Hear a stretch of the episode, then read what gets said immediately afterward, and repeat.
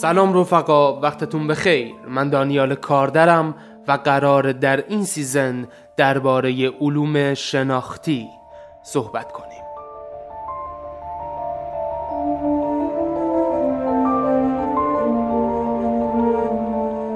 توی این اپیزود خاص قرار مقدمه کوتاه از علوم شناختی رو براتون بگم و با هم ببینیم که چه اتفاقاتی افتاده تا ما به این مرحله از علوم شناختی رسیدیم.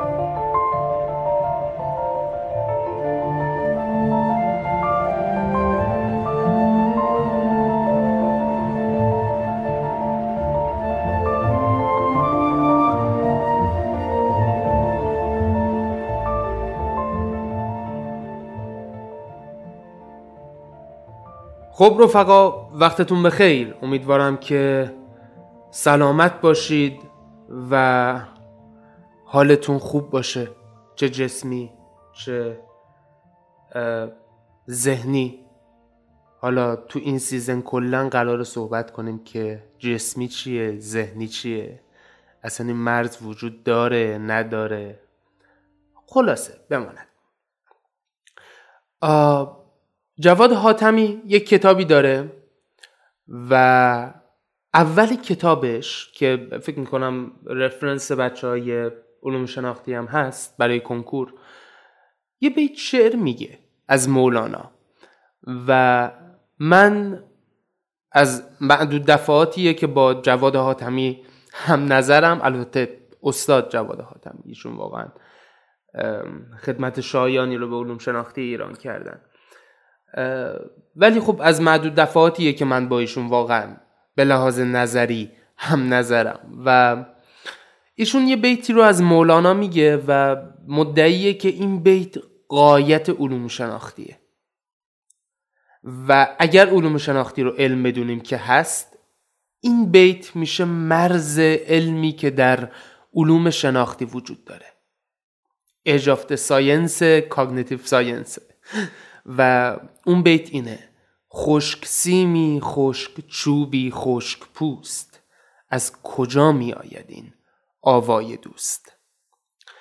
حالا شما در ادامه متوجه میشید که چرا اصلا این بیت رو غایت علوم شناختی در نظر می‌گیریم.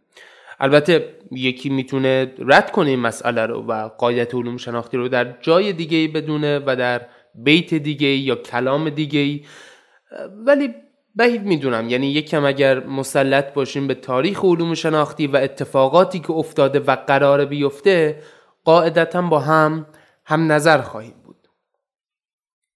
خیلی خوب. الان می‌خوایم بریم ببینیم که این علوم شناختی که داریم راجع به صحبت می‌کنیم چیه و اصلا از کجا اتفاق افتاده. مثلا یک single event ی در فلان سال اتفاق افتاده و ما یک دفعه علوم شناختی رو داشتیم. مجموعه ای از اتفاقات بوده. این اتفاقات در چه حوزه هایی رقم خورده و این چیزی که ما به عنوان cognitive science امروز می‌شناسیم چگونه پروداکتی از مجموعه اتفاقاتی هست که افتاده.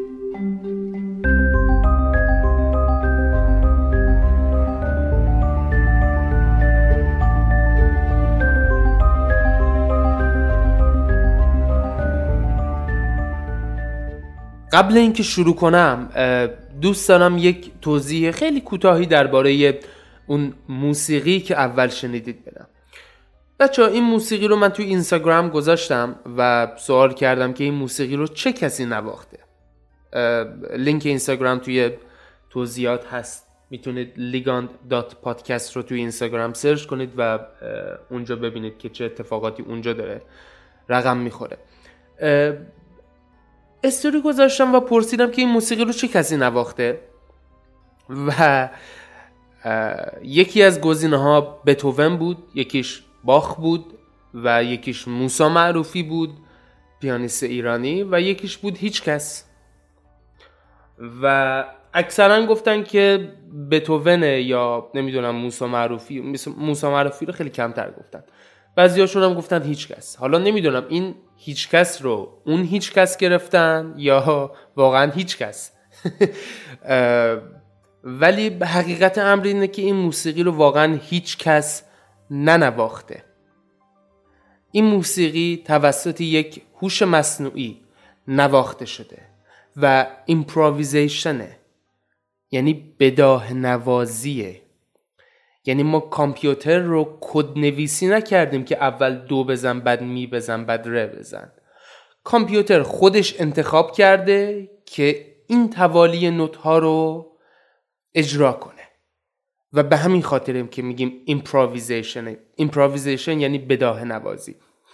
و به نظر من خیلی موسیقی مناسبی اومد برای این season از پادکستمون.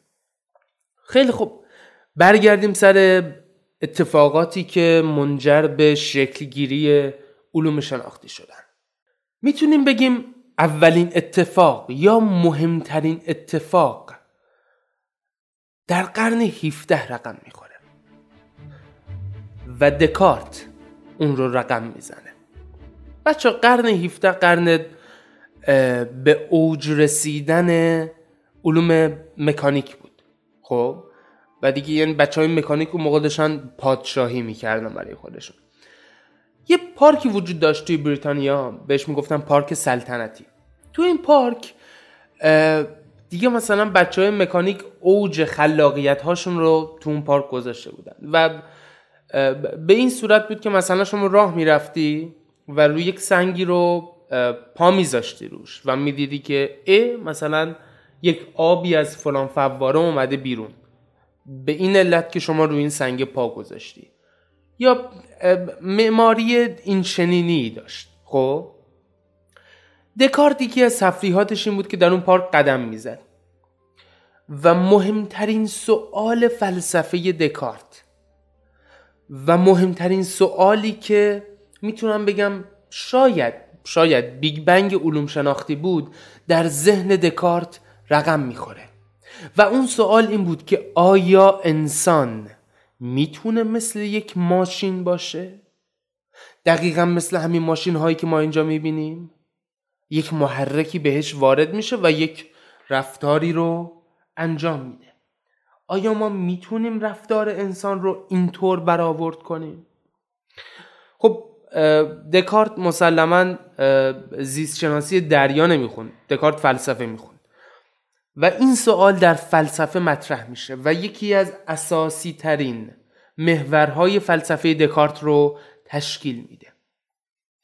پاسخ خود دکارت به این مسئله اینطور بود که انسان از دو بعد تشکیل میشه روح و جسم یا ذهن و جسم. شاید ذهن کلمه بهتری باشه.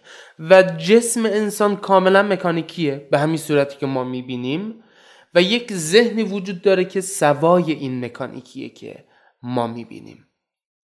و خدا نبخشه دکارت رو به خاطر همچین مسئله ای که مطرح کرد و کلا بیس دوالیزم رو در علوم شناختی و فلسفه تا حد زیادی بنا نهاد. یعنی نمی‌دونم که دقیقا بیس دوالی... نه دوالیزم که از قبل بوده راستی.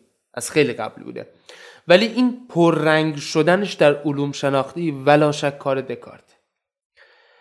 و خب من معتقد به دوالیزم نیستم. یعنی فکر نمی کنم که یک روح یا یک ذهن وجود داره و یک جسم. ولی خب به صورت تاریخی این مسئله بود که دکارت مطرحش کرد و پاسخی بود برای اینکه انسان چگونه است. پاسخی بسیار ارزشمند. بسیار هم دکارت روش کار کرد. هرچند که آخر دیگه بنده خدا گیر پاچ کرد. نمی‌دونست. چی باید چه جوری باید اون معضلات فلسفی و منطقی بسیار عظیمی که از نظریش بلند شده رو حلش کنه. و آخرم گفت که آقا نمی‌دونم دیگه. ولم کنید. نمی‌دونم. دیگه تهش روی آورد به یک چیزی به نام قده سنوبری بذارید بگم دیگه. اصلی ترین سوالی که از دکارت می‌شد این بود که عزیز تو مگه نمیگی ذهن و بدن فلان و بیسار یه ذهن داریم یه بدن. یک سوال هستم می‌پرسیم. اینا چجوری با هم تعامل می‌کنن؟ این سوال شاید به ظاهر ساده باشه ولی واقعا تیشه به ریشه دوالیزم دکارت زد که هنوز که هنوزه نتونسته جمع بشه. که واقعا اگر یک ذهنی داریم که هیچ کدوم از ویژگی های جسم رو نداره چطور باش ارتباط برقرار می‌کنه؟ این توضیح مختصری بود از اتفاقی که در قرن 17 دکارت رقم زد و در فلسفه اتفاق افتاد. قرن 17 یک اتفاق دیگه ای هم افتاد. و اونم اتفاقی بود که پاسکال رقم زد و اولین ماشین حساب رو به وجود آورد. ماشین حسابی که بعدها ورژن های پیچیده ترش هم به وجود آمد. اما اما به وجود اومدن ماشین حساب یک معنا داره. یک معنای زمینی داره. و اونم اینه که بابا خب تا قبل اون اعمال ریاضی توسط انسان انجام می‌شد. دو دو تا چهار تا سه پنج تا پونزه تا پنج تا سی و پنج تا کار انسان بود. یا ده تقسیم برای دو کار انسان بود. اما الان ماشین حساب می‌تونست انجامش بده. و این تفکر به وجود می اومد که ماشین هم می‌تواند مانند انسان فکر کند. بچه این اتفاقی که دارم اینجا راجع به صحبت می‌کنم دقیقا اینجا رقم نخورده. ما یک خاطره تاریخی از این مسئله داریم. ولی خب اون برمیگرده به دیگه خیلی قدیم دیگه 1277 و اون خیلی طولانی میشه. ولی خب مثلا فیلسوف های مثل استیس این, این, این سوال رو مطرح کردن. مارکس توی کتابی به نام هولی فامیلی این سوال رو مطرح می‌کنه که آیا ماده می‌تواند فکر کند؟ و این ما این خاطره تاریخی رو داشتیم.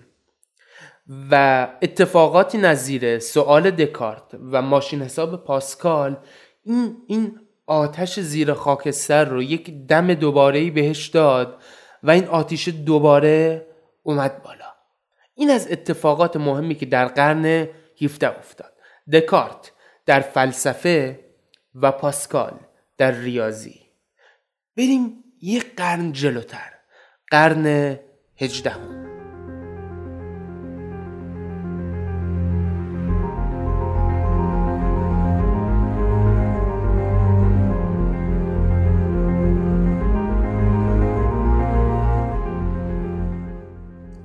قرن هجده بچه ها قرن پربرکتی بود.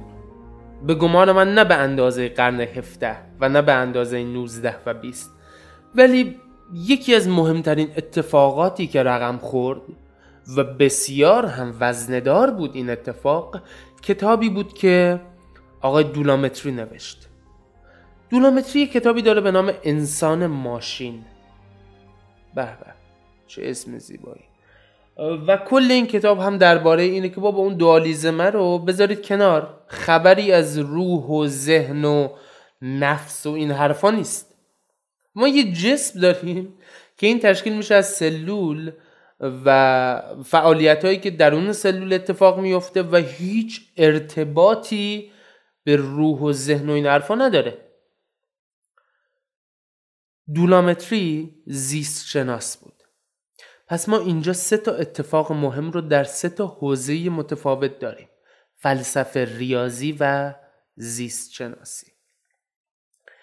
می‌رسیم به قرن 19 و 20 قرنی که واقعا می‌تونم بگم قرن درخشان علوم شناختی بود. اولین صحبتی که می‌خوام درباره این قرن بکنم به وجود اومدنه یعنی مطرح شدن نظریه‌ای به نام سیستم های سایبرنتیک بود که توسط وینر مطرح شد به صورت جدی. سیستم های سایبرنتیک چی هن؟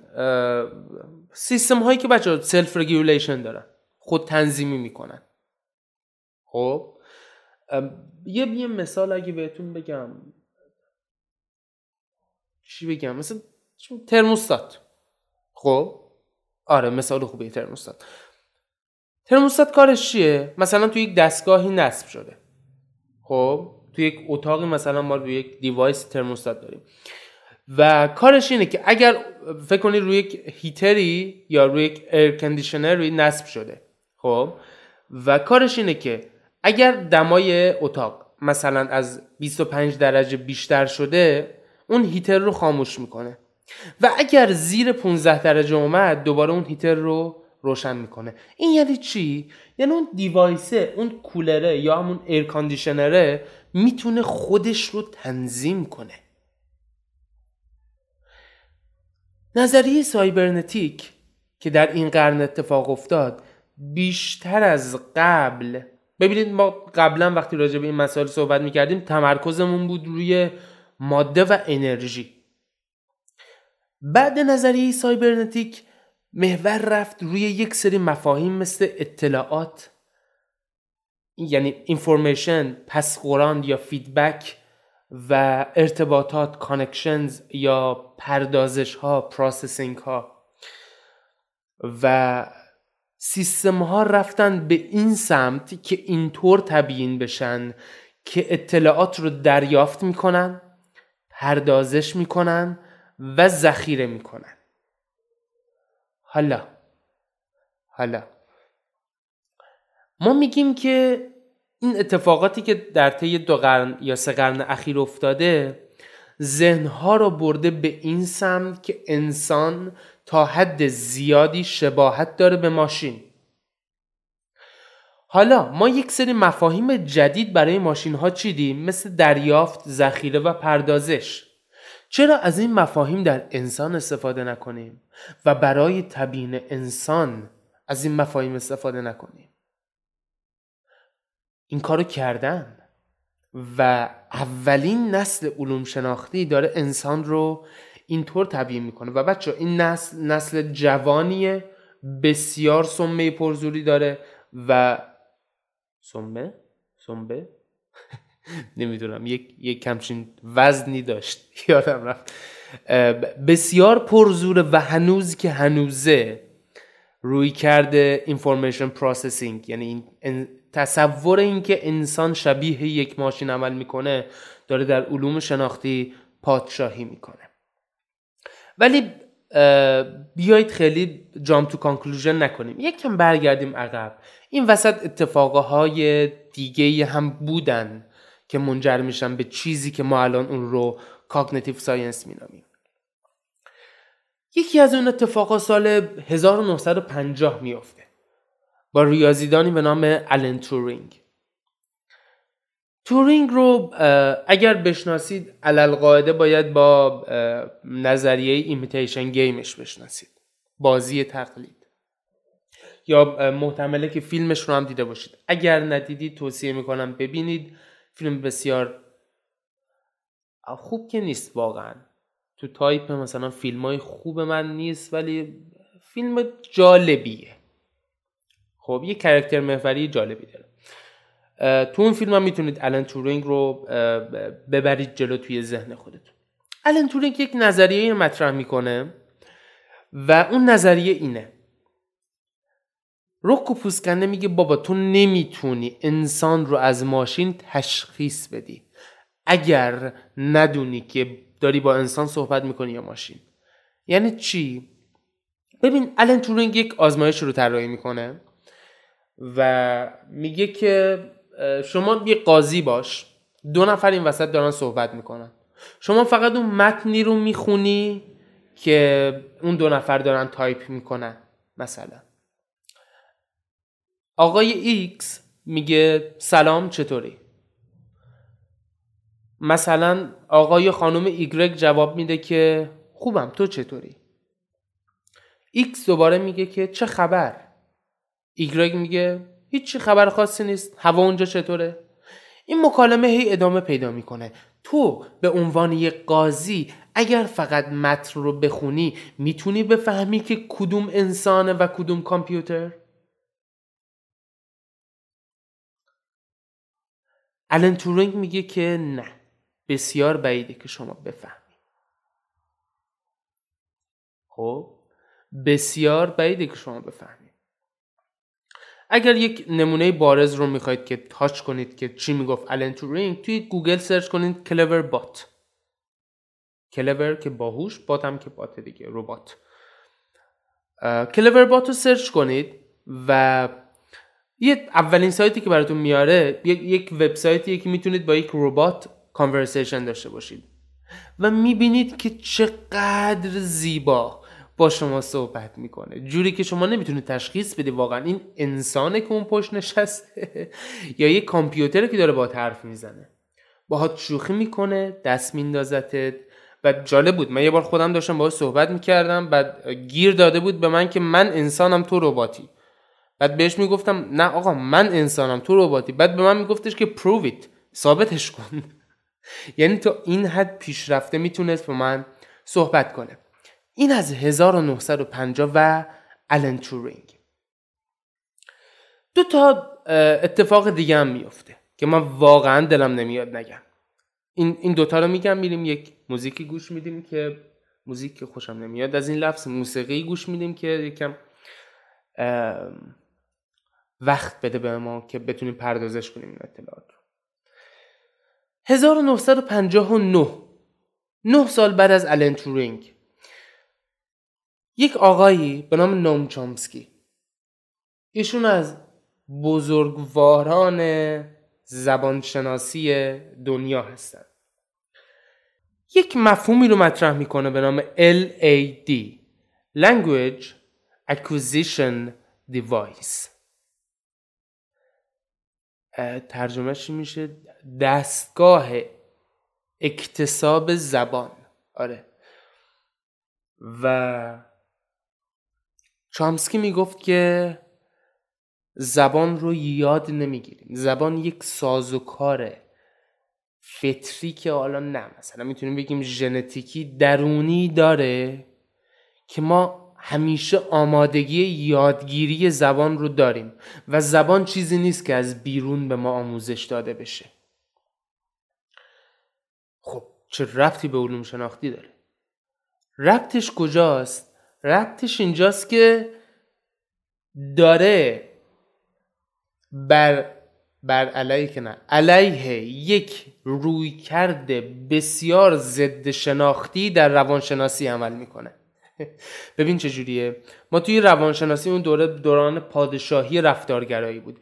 رفتارگرایی می‌گفت آقا ذهن رو ولش بذار کنار. چیزی به نام ذهن یا نداریم یا کاری باهاش نداریم. دو تا مفهوم داریم. SR Stimulus Response. محرک پاسخ محرک پاسخ. این وسط هر اتفاقی که میفته مربوط به حوزه ما نیست. خب؟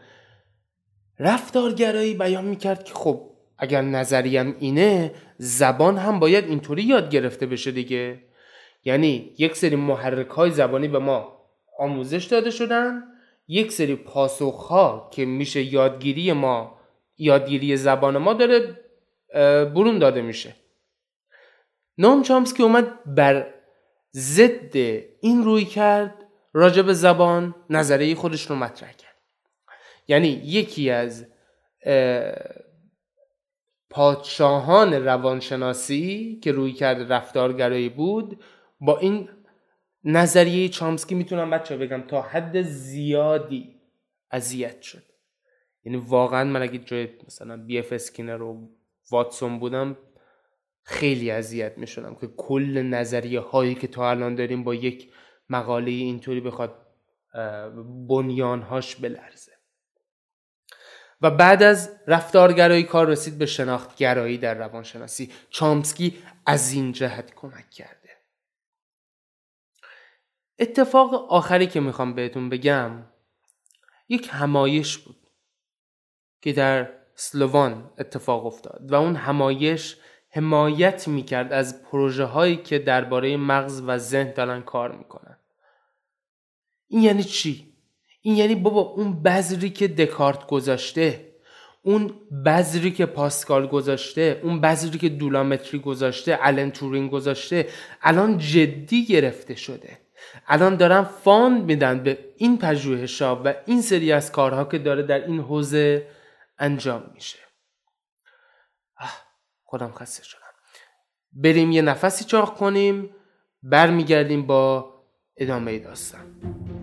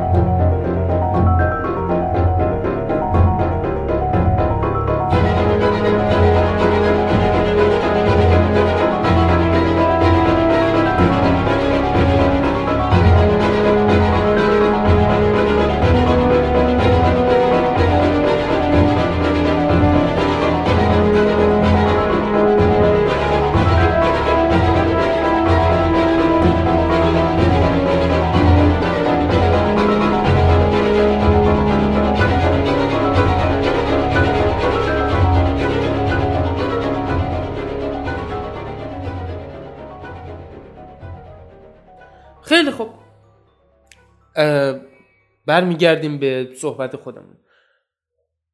ما راجبه اتفاقاتی که در فلسفه افتاد صحبت کردیم. اتفاقاتی که در زیست شناسی افتاد صحبت کردیم. اتفاقاتی که در ریاضی افتاد صحبت کردیم. آها آها, آها. یادم اومد.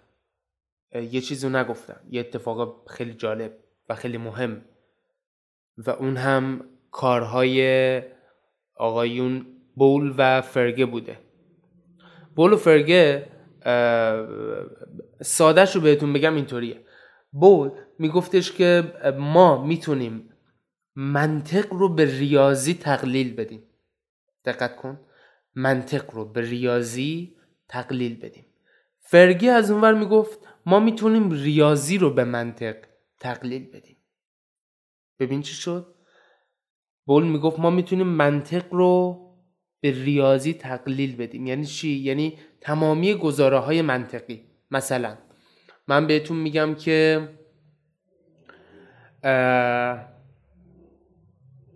امروز مثلا بهتون میگم که اگر باران ببارد زمین خیس می‌شود. زمین خیس است احتمالا باران باریده است. این گزاره منطقیه. خب؟ بول می‌گفت ما این گزاره منطقی رو می‌تونیم به زبان ریاضی بیان کنیم. خب؟ فرگه از اون ور نگاه می‌کرد به قضیه. می‌گفت مثلا چه می‌دونم سه پنج تا 15 تا یک منطقی داره. ما اون گزاره های ریاضی رو می‌تونیم به زبان منطق بیان کنیم. خلاصه این دعوا چی بود؟ خلاصه این بود که آقا گزاره های منطقی می‌تونن به زبان محاسبات برگردانده شوند. این یعنی چی؟ مثلا شما وقتی داری یه نرم افزار طراحی می‌کنی خب با محاسبه طرفی با الگوریتم طرفی. خب با منطق انسانی که طرف نیستی که. ولی می‌خواین نرم افزارت مثل یک انسان رفتار کنه. مثلا این بازی های شطرنجی که می‌بینید. اتفاق میفته و می‌تونید الان دانلودش کنید و چه کنید. این نرم افزار شطرنج داره یک کاری رو می‌کنه. داره منطق انسانی برای بازی کردن شطرنج رو به زبان محاسبه ای که براش تعریف شده اجرا می‌کنه. این تأثیر مهمی بود که در واقع بول و فرگه روی این داستان گذاشتن. حالا حالا آقا توی ریاضی که خب بودن دوستان خیلی بودن تورینگ بود پاسکال بود و هم الان گفتم که. توی زیست شناسی دولامتری بود توی فلسفه دکارت بود که البته تعداد خیلی بیشتره ها ولی خب اینا دیگه مثلا بودل کارن. روانشناسی این وسط کجا بود؟ بیکار نشسته بود ببینه چه اتفاقی میفته نه. بیکار ننشسته بود بچه ها روانشناسی هم کارهای خودش رو کرد تا حدی. می‌خوام از فخنر شروع کنم. فخنر روانشناس آلمانی یا اتریشی نمی‌دونم ولی فکر کنم آلمانی بود. فختر اومد تو حوزه سایکوفیزیک کار کرد. سایکوفیزیک چیه؟ ارتباط دنیای فیزیکی و دنیای ذهنی. یه مثالش رو بهت بگم. من دو تا صفحه می‌ذارم روی دستات. دستاتو باز برای من نگه دار. من دو تا صفحه می‌ذارم. چشماتم ببند. و آرام وزنه هایی رو به این صفحات اضافه می‌کنم. تا جایی که می‌خوام تشخیص بدی و به من بگی که یک کدوم از این صفحات سنگین تر از یکی دیگه است. یعنی جایی که ادراک می‌کنی که سنگینی فیزیکی یکی از صفحه ها که وابسته به وزنه که روش گذاشته شده در ذهن تو رقم می‌خوره.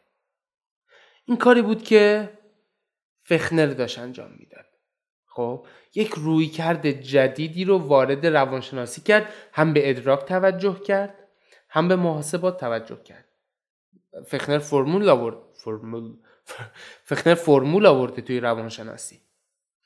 از اون ور کیا رو داریم؟ گشتالتی ها رو داریم. کوهلر و ورتایمر دیگه بزرگان گشتالت تاریخ روانشناسی هستن. گشتالتی ها برعکس رفتارگراها اومدن روی شناخت توجه کردن. یعنی رفتارگرا اسمش روشه رفتار. گشتالتی ها شناختگرا بودن. یعنی می‌گفتم ما بیش از رفتار باید روی شناخت تمرکز کنیم. باید ببینیم که ادراک انسان چطور اتفاق میفته حافظه چطور رقم می‌خوره. بینش انسان چطوریه. حل مسئله انسان به چه صورته. بابا چیشیه یه معرکی رفتار یه معرکی رفتار. با مبانی شرطی سازی مسخرتون یک پلی بین گشتالت و رفتارگرایی وجود داشت. و اون پل یک رفتارگرایی بود به نام طولمن ادوارد طولمن طولمن یک مفهومی رو مطرح می‌کنه و بیشتر کارش رو موش ها بوده خب؟ رفتارگرا بوده. یعنی قاعدتا به این اعتقاد داشته که محرک رفتار. اما اومد گفتش که به نظر من موش ها خب یک ببین موش ها رو میذاشتن توی ماز. خب توی ماز که میذاشتن خب هزار توه دیگه هی باید بگرده تا پیدا کنه. طولمن می‌گفت بابا یک موش بعد از سه بار طی کردن می‌تونه خیلی راحت به اون هدفی که مثلا تارگت پنیری که ما آخر ماز گذاشتیم برسه. و می‌گفت که بابا این سه بار خیلی کمه که این موش بخواد شرطی بشه. بنابراین این موش داره یک اتفاقی رو این وسط رقم می‌زنه. خب؟ و اون اتفاق اینه که داره یک نقشه ذهنی از ماز برای خودش می‌سازه. که بدون آزمون و خطا از روی ذهنش بره جلو. دقیقا مثل اینکه شما رو می‌ذارم یه نقطه از شهرتون و میگم که الان برو خونت. خب؟ شما توی ذهنت راهی که باید بری رو تصور می‌کنی. حالا بماند اینکه تصور نمی‌کنی به خاطر خودکار شدن این مسئله است. حالا فکر کن که تصور می‌کنی لطفا. این به خاطر چیزیه که ما بهش میگیم نقشه ذهنی.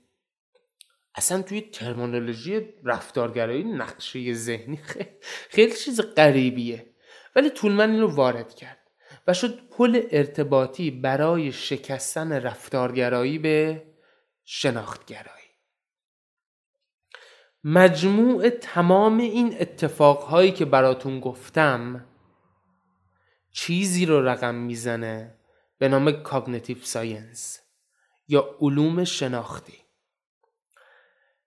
علوم شناختی یک رشته ایه که میان رشته ایه و میان رشته ای یعنی چی؟ یعنی از رشته های متفاوت آدم های متفاوت جمع شدن و دارن راجع به شناخت مطالعه می‌کنن. دارن راجع به کاگنیشن مطالعه می‌کنن شناخت در ماشین می‌تونه باشه شناخت در موش ها می‌تونه باشه شناخت در انسان می‌تونه باشه. دارن شناخت رو مطالعه می‌کنن.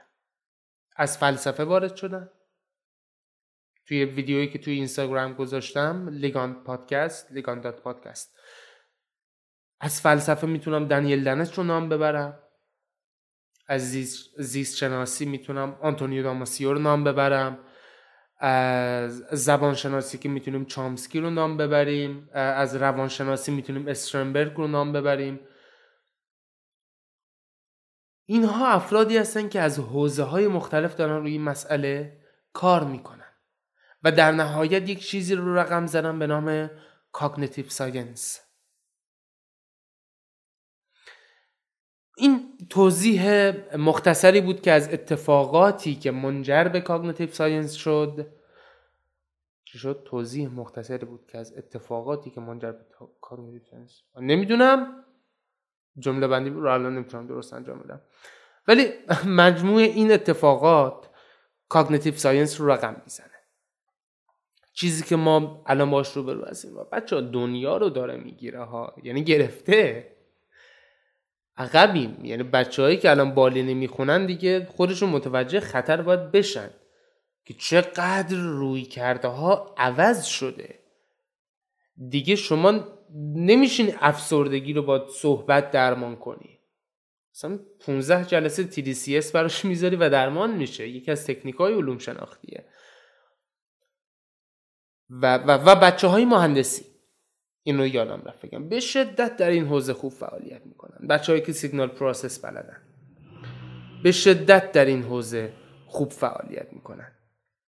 و می‌بینید دیگه بچه از تمامی حوزه ها وارد cognitive science شدن. خب من صحبت خاصی ندارم. و امیدوارم که سرتون درد نیومده باشه. دارم تعارف می‌کنم دیگه. دردم اومده باشه کاری از دست من بر نمیاد و امیدوارم که مفید بوده بود بوده باشه براتون. من تازه تپق زدنم داره شروع میشه.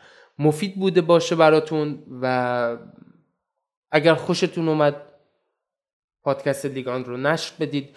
به کسایی که دغدغه مندی دارن در این حوزه در حوزه علم خصوصا علوم شناختی.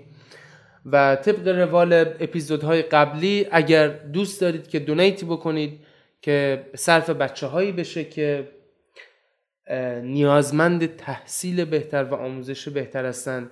لینکی که در توضیحات وجود داره رو کلیک کنید و هر مبلغی که دغدغتونه برای این مسئله کمک کنید. و من خودم رو موظف می‌دونم که هر مبلغی که شما کمک کردید شفافنامه بدم بهتون با عکس تصویر هرچی و توضیح بدم که مبلغ شما صرف چه مسئله شده. و دیگه دیگه دیگه دیگه. چیزی یارم نمیاد. مخلص سلامت باشید و وقتتون بخیر باشه.